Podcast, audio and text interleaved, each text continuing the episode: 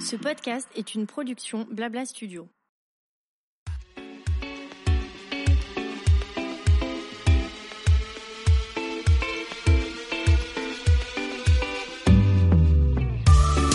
Bonjour à toutes et à tous et bienvenue dans mon émission Julia Donoton. Après avoir créé une agence de communication, l'agent chez Julia, j'ai décidé il y a presque deux ans de me lancer dans une nouvelle aventure passionnante, ma propre émission de podcast. J'y reçois des leaders d'opinion et des entrepreneurs, hommes et femmes, issus du milieu du blogging, de la mode, de la beauté, du sport, de la restauration et de l'hôtellerie. Mon ambition, vous proposer des conversations inspirantes et inspirées pour qu'après l'écoute d'un épisode, vous soyez vous aussi ultra motivé pour réaliser vos projets. C'est parti pour une nouvelle conversation sur Julia Donne le ton.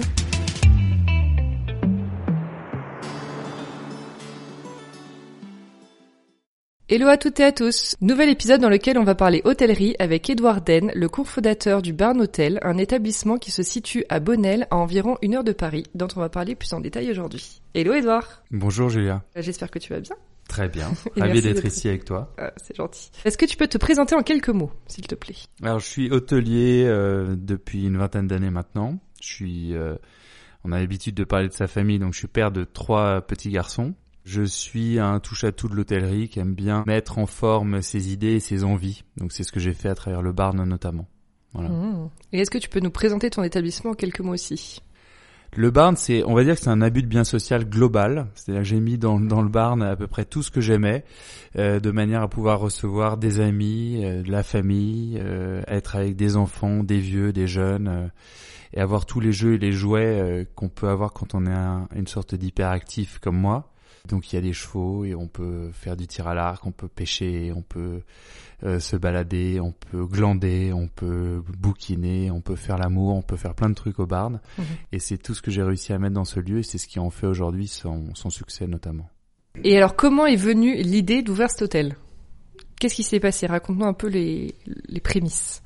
Tout le monde croit, parce que le Barn est un hôtel qui est situé à la campagne et qu'il représente un certain lifestyle, tout le monde croit que c'est une sorte de reconversion. C'est très à la mode de se Mm. reconvertir, c'est très à la mode aujourd'hui d'être en- entrepreneur, etc. Mais ça veut pas dire grand-chose en, en fait. Le Barn, c'est quand même l'aboutissement d'une vingtaine d'années de travail dans le milieu de, le- de la restauration et de l'hôtellerie. J'ai pas vraiment inventé ça puisque j'ai fait des études à l'école hôtelière à, Lausanne. Ensuite, j'ai travaillé, euh, j'ai vraiment eu les mains dans le cambouis euh, des cuisines de Paul Bocuse à la direction d'hôtel dans le 9e arrondissement.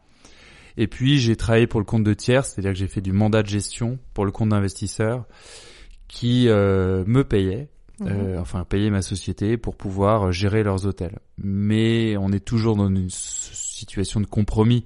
C'est-à-dire qu'en en fait, euh, on, on- on est là pour gratifier la main qui, t- qui, qui te paye. Du coup, euh, tu ne tu n'es pas focalisé forcément sur le client final, celui Mm. qui vient dans ton établissement, mais sur les desiderata d'un investisseur qui va vouloir euh, que son établissement fonctionne, bien entendu, mais qui va quand même avoir ses idées. Et du coup, c'est toujours une, une affaire de de consensus et de compromis à trouver.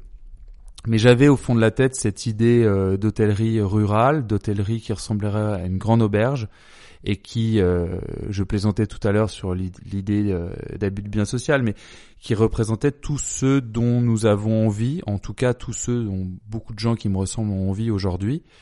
Et je ne trouvais pas cet établissement, c'est-à-dire qu'il soit pas un lieu dans lequel on est uniquement de la toile de jouy et des serveurs un peu engoncés, qui soit pas non plus euh, un lieu uniquement destiné euh, au tralala et, euh, et au vu. Et c'est un lieu qui nous corresponde, pas loin de Paris, euh, qui correspond à nos vies de citadins, avec les usages qu'on peut avoir aujourd'hui de la campagne. Et j'ai pas peur d'utiliser les mots usage, fonction, parce que je pense que c'est des choses qui sont souvent oubliées. On parle que de l'image et euh, de la manière de communiquer. Mais avant ça, il y a un sous-jacent qui est la fonction et l'usage. Et ça, c'était très important pour moi. Et euh, j'ai tout simplement trouvé euh, au Haras de la Sens et en la personne de William Créjol, qui est mon associé, un formidable terreau pour pouvoir à la fois m'exprimer à travers ce concept que j'avais en tête et le l'industrialiser. Ça, c'est un mot que j'aime beaucoup aussi parce que c'est c'est pas c'est pas un gros mot de faire grand quand Mhm. on fait bien. Et d'ailleurs, on peut faire tout petit, on peut faire du craft, et on peut faire de l'artisanat et très mal le faire aussi. Et c'est pas quelque chose qu'on entend beaucoup aujourd'hui. Et, et, du coup, avec William, euh, on a décidé de, de, créer ce lieu qui nous ressemble. Et on n'a pas cherché à faire quelque chose de spécialement différent. On a, on n'a rien inventé de spécial avec ce lieu. On a juste mis bout à bout des envies qu'on avait l'un et l'autre. Et, et, du coup, en fait, en, en ne voulant plaire à, à personne spécifiquement, mais juste à nos envies, on a créé quelque chose qui plaisait à beaucoup de gens, parce qu'en fait, on est des gens très lambda qui ont des aspirations, qui sont juste des aspirations de notre temps. Et le fait de t'associer d'ailleurs sur ce projet, c'était une évidence ou bah, quand on rencontre William, tout le monde a envie de s'associer avec lui. C'est un des mecs dont on parle pas en France, qui est pourtant une des plus belles réussites de l'entrepreneuriat français et de l'entrepreneuriat industriel, puisque c'est une, une, espèce d'électron libre touche à tout, qui a été euh, explorateur dans les années 60, euh, promoteur dans les années 70, qui a touché au monde de l'énergie dans les années 80, qui a été coté en bourse en 91, qui a été un des leaders de la production électrique privée américaine. Euh, genre de Frenchy dont on aimerait bien entendre un peu plus parler que uniquement les gens qui ont une image, encore une fois. Mm. et qui a monté les premières fermes euh, dans le Montana de pâturage tournant avec 9000 têtes de bétail. Donc c'est un mec avec lequel on a envie de s'associer et qui, euh, alors après la, liste à la Prévert que je viens de donner, on se doute qu'il est, c'est pas un perdreau de l'année, et pourtant il bosse, euh, il bosse plus que nous tous réunis, quoi. Donc euh, c'est pas du tout une association entre une personne qui a réussi et un jeune loup de l'hôtellerie, c'est vraiment l'association de deux personnes qui sont très complémentaires. Je me, je me, c'est pas une question de d'égalité, c'est juste de complémentarité. Il n'y a aucune vision patriarcale ou paternaliste dans dans l'approche de William, et c'est ça qui est extrêmement enthousiasmant, c'est que on a à la fois tout et rien à se prouver l'un et l'autre, et il n'y a pas de, de concours d'ego. Du coup, on arrive à à créer quelque chose qui encore une fois nous ressemble et qui euh, va juste dans le sens de la créativité et de la performance. Donc le Barn, c'est un hôtel qui a aussi un restaurant et un spa. Moi, j'ai eu la chance de le tester euh, pour le Nouvel An 2019, mhm. donc ça faisait pas longtemps après l'ouverture. Qu'est-ce qui, selon toi, est le plus important quand on ouvre un hôtel? La cohérence entre les différentes facettes.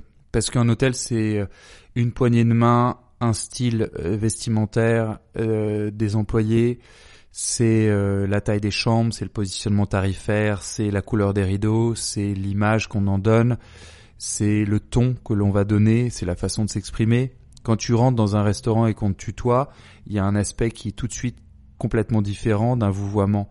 Et en fait, il peut y avoir une, une cohérence, quel que soit le niveau dans lequel on se trouve. De 1 à 5 étoiles, on peut trouver une cohérence. Et là, le succès va être lié à la cohérence globale entre les différents aspects du produit final. Et puis il y, a un, il y a un élément qui est souvent oublié mais qui est hyper important et qui fait partie intégrante du produit, c'est la clientèle. C'est quand on arrive à avoir une clientèle qui correspond au lieu, sans être dans un entre-soi, hein, c'est quelque chose de très différent, mais avoir une clientèle qui correspond au lieu, à ce moment-là, on se retrouve dans un cercle vertueux parce que ça veut dire que la clientèle parle au staff, le staff parle à la clientèle, et il y a un doux mélange qui s'instaure et qui fait que le lieu va vivre. Et aujourd'hui, les gens qui partent du barn, il y a des, y a mille défauts au barn, mais quand ils partent du lieu, la première chose qu'ils me disent ou qu'ils disent sur les réseaux ou qu'ils communiquent même au staff, c'est qu'est-ce que vous êtes sympa, mmh. parce qu'il y a, il y a, il y a une vraie générosité. Et ça, c'est hyper important. Et c'est hyper dur de. Bon, j'ai 15 minutes de questions à la, minute, mais c'est dur de créer son équipe en hôtellerie? Bah ça, c'est un peu prétentieux à dire, mais c'est une question de leadership. C'est-à-dire si tu arrives à insuffler un, un élan, en fait, la, la, la, roue tourne toute seule après. Donc euh, moi j'ai la chance d'avoir euh, un, un, formidable directeur qui a 27 balais, qui tient son équipe euh, à la fois avec rigueur mais avec entrain.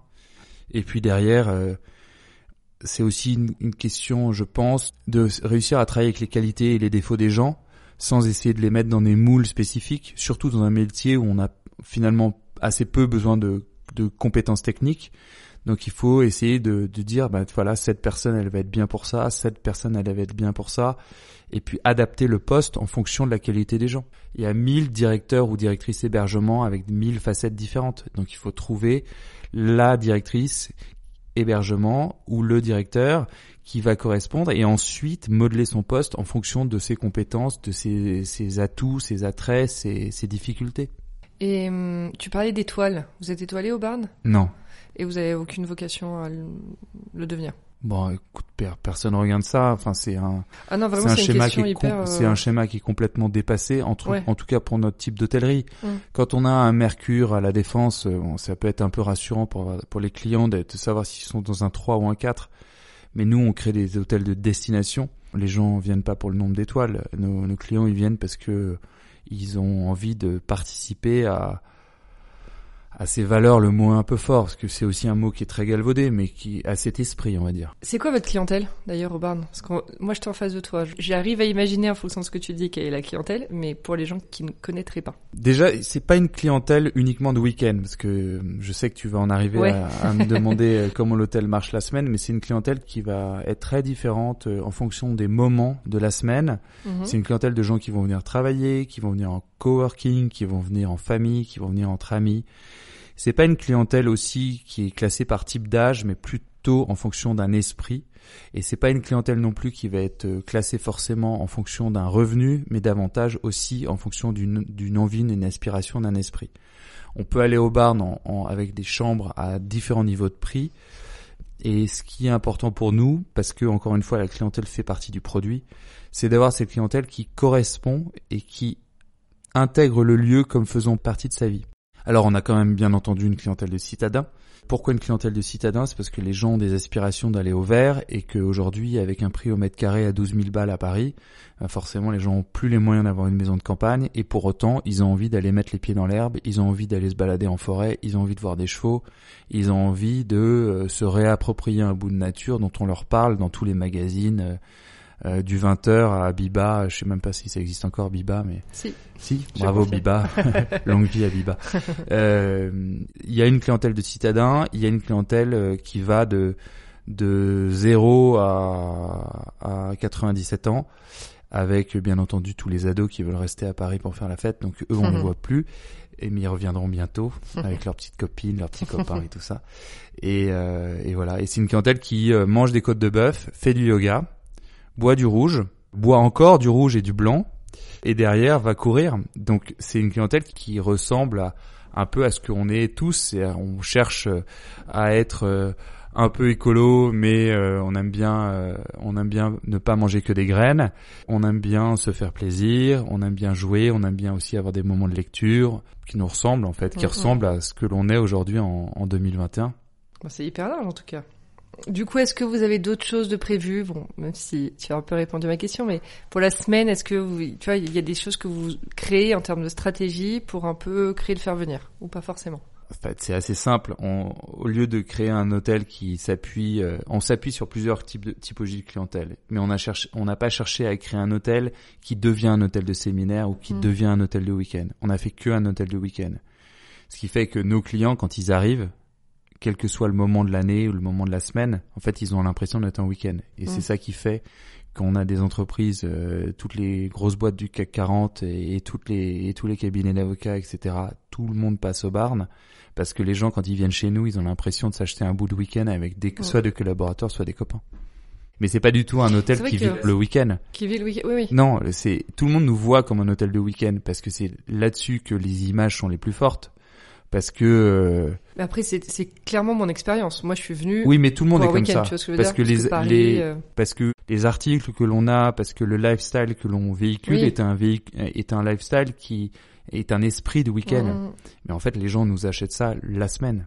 ouais, c'est Et encore, la, euh, et la encore beauté, meilleur. et la beauté du, du concept, c'est que ça marche tous les jours. Bah oui, trop bien. Euh, en termes de com, c'était quoi vos priorités quand vous avez ouvert Et est-ce qu'elles ont changé par rapport à aujourd'hui? Bah, la, meilleure, des communications, c'est de de pas trop la penser dans un sens. C'est qu'encore une fois, on a fait un lieu qui nous ressemblait. On, a, on avait une histoire qui était rigolote parce qu'il y avait William et moi. Après, on a on a saupoudré ça avec euh, quelques intervenants autour de nous qui euh, ont aussi contribué à alimenter le, lieu en, en communication et en esprit. Euh, très rapidement, la presse s'est emparée du lieu parce qu'ils ont vu qu'il y avait quelque chose qui n'avait pas été fait pour être communiqué, mais avant tout fait pour être vécu. Et donc ils ont trouvé ça très chouette. Et puis, comme on, parle souvent bien des choses qu'on aime, et, comme on aime très fort avec William Le Barn, eh ben forcément, euh, on y met un petit peu de, de trémolo et un petit peu de plein délié dans nos voix. Mais est-ce que tu dirais, donc tu crois encore aux relations presse avec ton expérience toi en tant qu'hôtelier? Tu crois à l'influence? Tu crois en, dans le, pouvoir des réseaux sociaux? Ouais, mais je pense que c'est un outil. Bien sûr, relations presse. Euh, si on travaillait pas avec la boutique RP, Clarisse euh, et Sandrine, on n'en serait pas là aujourd'hui. Euh, les réseaux sociaux, c'est une chose qui est indispensable, bien entendu, mais il faut encore une fois faire attention de comment on utilise cet outil parce que les réseaux sociaux ça peut être ça peut se révéler aussi être à double tranchant. Si je fais venir euh, des instagrammeuses euh, au barn qui vendent des crèmes, je vais me retrouver avec une clientèle qui correspond pas du tout à ce que elles vont attendre et, et moi ce que je vais euh, offrir comme produit. Donc il faut que je, je trouve un bon moyen de communiquer et ma communication, elle ne passe pas sur le volume mais la qualité. Aujourd'hui, on doit avoir 33 000 personnes qui nous suivent sur Instagram. On n'a jamais été faire une campagne sur Insta et on a plutôt tendance à se diffuser à l'international pour étoffer cette clientèle plutôt que d'aller chercher un volume euh, supérieur qui ne correspondrait pas à notre produit. J'ai eu au début, euh, il y a eu des, il y a toujours des gens comme ça qui, viennent et c'est, en fait, je leur jette pas la pierre, c'est juste qu'ils sont pas au bon endroit. Mais j'ai eu des gens qui ont euh, claqué des doigts les serveurs et on leur a dit, mais en fait, pardon, vous pouvez, il y a plein d'endroits géniaux pour claquer du doigt les serveurs. Allez à Paris, il y a des gens qui sont spécialistes dans, dans la création de restaurants pour claquer du doigt les serveurs. Je donnerai pas de nom. Oui. si, si. Et alors, c'est quoi les, les projets du Barn? C'est de faire des petits, de faire euh, des petits mais des grands petits, puisque nos établissements sont plutôt grands, et puis en, plus ça va, plus on se tourne vers l'agricole parce que euh, en fait, euh, conforte les gens en mettant vos vaches, cochons, poules, etc. dans un lieu et leur faire croire que c'est ça la campagne, c'est une utopie qui va durer qu'un temps. Et nous, on est persuadés que l'agriculture et la nature doivent avoir une forme de pérennité et n'est pas là pour faire de la déco. Donc là, on vient de, on vient de faire l'acquisition d'une ferme dans, dans le Vexin, dans laquelle on va faire euh, une ferme laitière et un barn euh, ce qui veut dire qu'on lit euh, deux utiles pour un grand agréable, parce qu'on va créer euh, un lieu de vie comme un barn, mais aussi une ferme qui aura sa pérennité de par l'exploitation agricole qu'on va y créer. Donc c'est le type d'exemple de positionnement du barn qui vraiment lie ces deux fonctions à la fois hôtelière et agricole. D'accord. Et ce sera c'est votre objectif pour tous les prochains barns que vous allez créer. Notre objectif c'est la fonction et de ne pas faire de la déco pour la déco. Ok. Ça, c'est vraiment un élément fort pour nous. L'image, c'est quelque chose qu'on sait gérer, mais c'est quelque chose qui vient après l'esprit et après la fonction. Une fois qu'on a l'esprit, la fonction, on fait l'image. Et ça va, ça vient pas à l'inverse. On a fait un potager au Barn qui fait 5000 mètres carrés. Euh, c'est un potager qui est très bien tenu, qui produit entre 2 et 5 tonnes de légumes par an selon les années. Là, cette année, ça a été la catastrophe avec toute l'humidité qu'on a eue. Des clients viennent nous dire Ah, c'est génial, vous êtes en autosuffisance. Non, pas du tout. Parce que personne n'est prêt aujourd'hui à manger du chou pendant tout l'hiver. Et parce que, euh, un, je vous donne un exemple, on nous a dit Mais pourquoi vous ne produisez pas vos œufs? Le barn, un week-end au barn, c'est 1000 œufs consommés. Donc, 1000 Ah oui. 1000. Donc je vais pas avoir une, je vais pas avoir une, un poulailler euh, sur deux hectares parce que si on devait faire les choses bien, il faudrait qu'on bah ait des poules en liberté, etc. Mm. Donc c'est toujours ce, ce, cet équilibre à trouver entre communication, esprit du moment, mm. engagement citoyen, durable, etc. et réalité des choses. Donc le barn, on essaie de faire les choses bien, mais on prétend pas tout faire et on prétend pas être des ayatollahs aussi du du euh, du euh, bio durable etc c'est pas mm. ça n'existe pas. En revanche c'est c'est c'est important et c'est réaliste d'essayer de faire un peu mieux tous les jours ce qu'on fait. C'était prévu dès le début dans ta peut-être dans ta tête toi et peut-être celle de William que le bain serait une marque que ça serait pas ouais que ça serait pas qu'un seul établissement euh. ouais c'était prévu parce que encore une fois le côté industriel nous plaît beaucoup n'est pas à mettre en, en, opposition avec la qualité. Et il est important pour nous de faire les choses en grand parce qu'on peut les faire bien. Et c'est ce qui nous permet d'employer beaucoup de monde, c'est ce qui nous permet de faire vivre les lieux, c'est ce qui nous permet aujourd'hui d'être dans des perspectives de développement qui sont importantes. C'est important de pouvoir se donner les moyens de faire les choses. Et on aurait fait un barn de 30 chambres, il aurait été moins bien en fait. Il, y aurait... de chambres là dans ce... Il y en a pas loin de 80. Ah oui. Parce qu'il y a plusieurs euh, bâtiments. Il y a plusieurs bâtiments qui sont des bâtiments qui ont été créés sur euh, des emprises qui étaient existantes. Donc on a cherché surtout à ne pas faire de mitage. Le mitage, c'est un gros mot qui veut dire qu'on fait des petites parcelles les unes à côté des autres. Et la plus grande des inepties aujourd'hui, c'est d'aller faire des cabanes à la campagne ou des lodges. Hmm. Ce sont des passoires thermiques les unes à côté des autres. C'est beaucoup de travaux en sous-sol pour aller apporter l'eau chaude, l'eau froide, évacuer les eaux usées, etc. Donc c'est très joli sur, encore une fois, en image, mais c'est une, ineptie totale. Hmm. Donc c'est amusant de voir euh, les, on nous parle beaucoup de, de durabilité. Ben la meilleure durabilité du barn, c'est notamment euh, le fait qu'il ait été conçu dans des bâtiments de grande taille, qui retrouvent une fonction, puisqu'avant c'était des granges, c'est pour ça que ça s'appelle le barn, et également qu'il y ait une notion de réversibilité, puisque dans 20 ans, si on décide de faire autre chose avec ces bâtiments, on n'aura aucun mal à les transformer. Donc c'est avant euh, d'acheter des œufs des œufs bio, hmm. avant de manger des graines de chia, il y a la façon de concevoir un, lieu qui va en faire sa, sa durabilité. Mais c'est moins facile de communiquer sur des plans d'architecture que sur les graines de chia. C'est clair. Et en termes, par rapport euh, au, Covid, est-ce que vous avez vécu euh, ces derniers mois? Est-ce que ça vous a ralenti dans vos projets? Est-ce que ça, a pu peut-être même plus personnellement parlant te, travailler, tu vois, sur l'hôtellerie, sur la restauration, enfin ce, ce, domaine, tu vois, qui est un bah, peu qui est difficile. Déjà, on a été formidablement bien aidé en France. Mmh. C'est mmh. quand même extraordinaire de voir à quel point on arrive à taper sur la France. Euh, en veux-tu, en voilà, en disant que les autres pays sont mieux lotis, etc. Le résultat, c'est que on a une économie qui repart vraiment euh, de manière euh, somptueuse. Le résultat, c'est que les gens sont vaccinés et le résultat, c'est que nous, on a été aidés dans l'hôtellerie la restauration de manière superbe. Donc moi, je dis merci au gouvernement de nous avoir si bien aidés.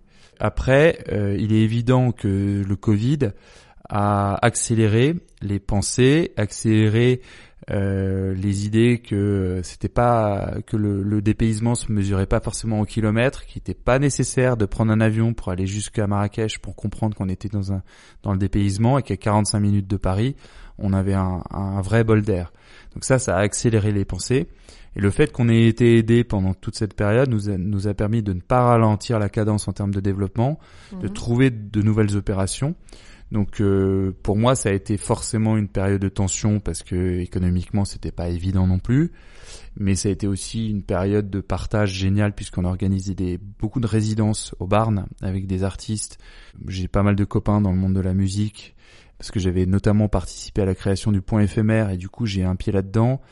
Et euh, mes copains de talent de boutique avec Pierre Blanc notamment et toute son équipe euh, nous ont euh, fait découvrir des artistes qui sont venus en résidence. Il y a eu des moments de partage absolument géniaux et qui nous ont permis derrière d'alimenter euh, le Barn avec avec un festival qu'on a fait la première année, un festival qu'on a refait cette année et avec avec des moments géniaux. Voilà. Donc ça va, ça s'est plutôt bien passé. Ouais, mais moi je vois toujours le verre à moitié plein, donc. Bah c'est bien, il faut. Il faut. Euh, ok, parlons un peu plus de toi maintenant. En tant qu'entrepreneur, quelles sont tes missions déjà aujourd'hui? Je gère euh, un œil euh, global et aérien sur sur le lieu, mhm. de manière à le faire évoluer à chaque instant, de manière à faire en sorte que la vaisselle soit pas dépareillée, de manière à faire en sorte que tout fonctionne et que tout soit vraiment dans une dans une logique de développement et dans une logique d'amélioration constante. Le Barn, c'est un laboratoire. Comme on l'a fait avec nos tripes, même si je suis hôtelier depuis une vingtaine d'années, il y a quand même beaucoup de choses qui méritent d'être améliorées.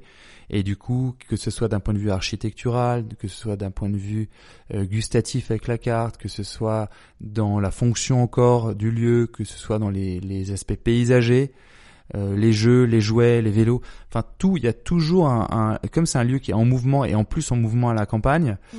il a besoin d'être amélioré au quotidien. Donc ça c'est vraiment euh, quelque chose qui est très important pour moi et puis bah, je m'aperçois que je suis euh, moins jeune parce que je commence à avoir un regard que les plus jeunes euh, qui travaillent avec moi ont pas forcément. Et du coup, euh, c'est pas aussi forcément très agréable de travailler avec moi parce que j'ai toujours ce regard assez assez pointu sur euh, les détails qui font toute la différence dans ce métier. Et puis ma mission, c'est de faire en sorte que que le lieu perdure, qu'il soit justement pas attaché à ma personne, mais davantage attaché à son esprit. Et puis, ce qui est assez compliqué pour moi, c'est justement de me détacher progressivement pour pouvoir aller en faire d'autres et faire en sorte que les autres barnes fonctionnent bien. Hmm. Enfin, fonctionnent aussi bien que le premier. Et du coup, tu vas, y vas souvent en termes de. Bah, j'y vais souvent parce que j'adore y être. Ouais. J'y vais souvent parce qu'on a souvent besoin de moi. Et puis, je suis un peu par Mons et par Vaux entre celui-là et les prochains qui sont en développement. Parce qu'il y en a trois aujourd'hui qui sont en développement. Et euh, mais j'habite Paris, donc euh, je passe pas mal de temps en voiture. Ouais, tu fais des petits allers-retours. Ouais, c'est pas loin. Voiture, vélo, c'est pas très loin. vélo Ouais. Tu vas en vélo? Ouais. Ah oui, quand même. Mais on a fait une équipe de vélo qui s'appelle le Barn Express. Ouais. Mais encore une fois, ça c'est parce que j'aime ça et du coup on y va souvent à vélo. Moi je fais pas l'aller-retour parce que mais, généralement mes copains font l'aller-retour et puis moi je mm. m'arrête là-bas pour bosser. Mm. Mais ouais, en fait je suis ah venu à vélo ce matin. C'est canon. Et alors si je te dis euh, le mot succès, qu'est-ce que tu me réponds? Famille. Ah, intéressant. Pérennité, Mhm. J'ai été cuisinier, donc euh, j'aime pas les souffles au fromage qui, qui retombent trop vite. Quoi. Mhm. Non, c'est il euh, y a plein de mots derrière le mot succès, mais euh, je dirais que c'est l'aboutissement d'une créativité aussi. Ça, c'est mhm. un c'est un succès. Et dans ta vie, toi, plus personnelle, tu dirais que qu'est-ce qui est un succès aujourd'hui? Rien de très original et en même temps, ce qui est le plus fabuleux, c'est mes enfants. Ma, ma force, euh, je leur dis souvent, ma force sont mes enfants. C'est euh, réussir à, à être avec eux au quotidien, euh, réussir à leur transmettre le goût de, de, de, créer, le goût justement de l'échec, le goût du succès aussi. Et, et donc c'est la famille, ouais. c'est, mon épouse, c'est, ce sont mes enfants, c'est tout ça. Euh, et si je te dis le mot échec J'en ai tous les jours des échecs. Mm. Parce que le métier de l'hôtellerie et de la restauration, le métier est, très lié à l'immobilier. Mm. Et du coup, on passe d'échec en échec. C'est très long de monter un, un projet hôtelier. Euh, tu vois, on a signé euh, la ferme dans le Vexin le, le, le 25 octobre. Ça faisait plus d'un an qu'on travaillait dessus. Donc tu passes d'échec en échec en échec en échec. Tu ne fais que ça. Des, tu, n'as que des échecs. Mm mais c'est surmonter ces échecs qui permet d'arriver derrière à, à, cette victoire. C'est pas de la philosophie à deux balles ce que je suis en train de dire, c'est des choses très concrètes. Hein. C'est que tu te retrouves confronté à des problématiques de plan local d'urbanisme, de permis de construire, d'associations qui t'attaquent, de concurrents qui te mettent des bâtons dans les roues. Euh. Et en fait, j'ai tellement d'échecs dans ma vie que pour moi, ça fait partie de mon quotidien l'échec. Hmm. Vraiment. C'est plus, une, plus une angoisse. C'est pas une contrariété. Non, mais j'ai pas du tout. J'ai alors il y a un truc qui, qui c'est marrant parce que je suis très attaché à la performance financière des choses parce que c'est mm. ça qui leur garantit une pérennité. Mais à titre personnel, l'argent est pour moi quelque chose qui me mais qui me qui me qui me fait pas du tout stresser. J'ai toujours vécu au-dessus de mes moyens et j'ai jamais été euh, stressé par l'argent. En revanche, euh, oui, je dirais que l'échec, ça serait euh, surtout de ne pas arriver à la pérennité des choses. Qu'on dise et même si non c'est pas le on dit c'est que moi je vois parce que je le, le on dit je m'en fous complètement mais que je vois dans 20 ans que euh, ce que j'ai fait ne marche plus ou que j'ai pas su, su me renouveler ou que euh, je suis je me suis je suis resté dans une posture. Et donc être le has-been ça c'est ça c'est du rail. Et t'as beau être assis sur un tas de millions si ça a marché si t'as été le has-been d'un truc c'est ça c'est la lose intégrale je suis un peu d'accord avec toi. Après, c'est beaucoup de pression de rester, euh, enfin, c'est être connecté, c'est continuer à avoir son réseau. Enfin, c'est quand même pas mal de pression de continuer d'être un peu au top, on va dire.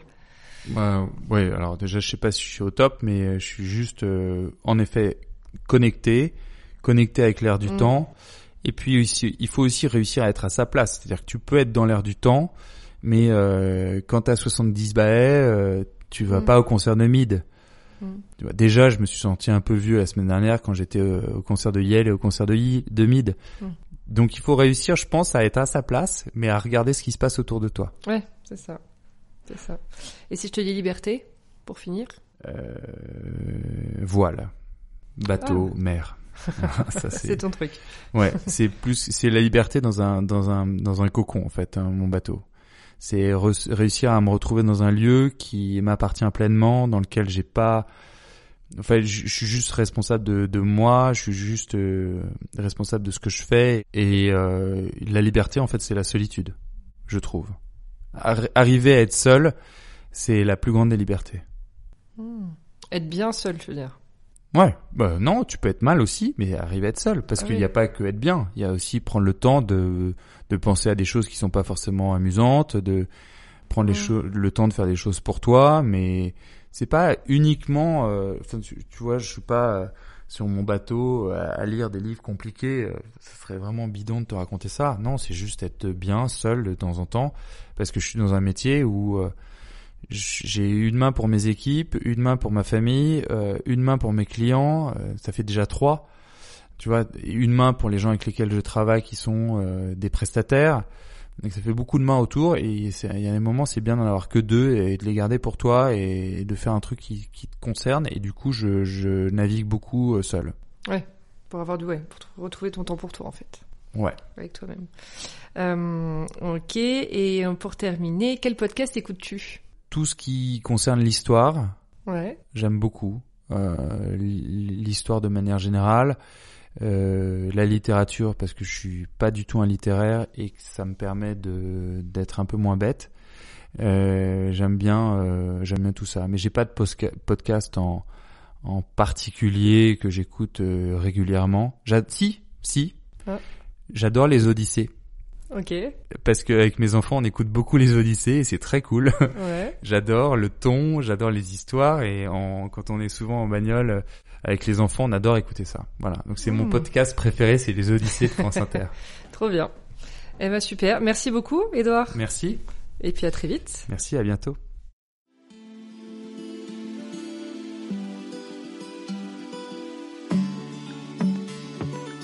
Merci d'avoir écouté l'épisode d'aujourd'hui. N'hésitez pas à me laisser vos commentaires, avis et notes sur les plateformes de diffusion et sur mon compte Instagram, l'agent chez Julia. Je suis toujours ravie de vous lire.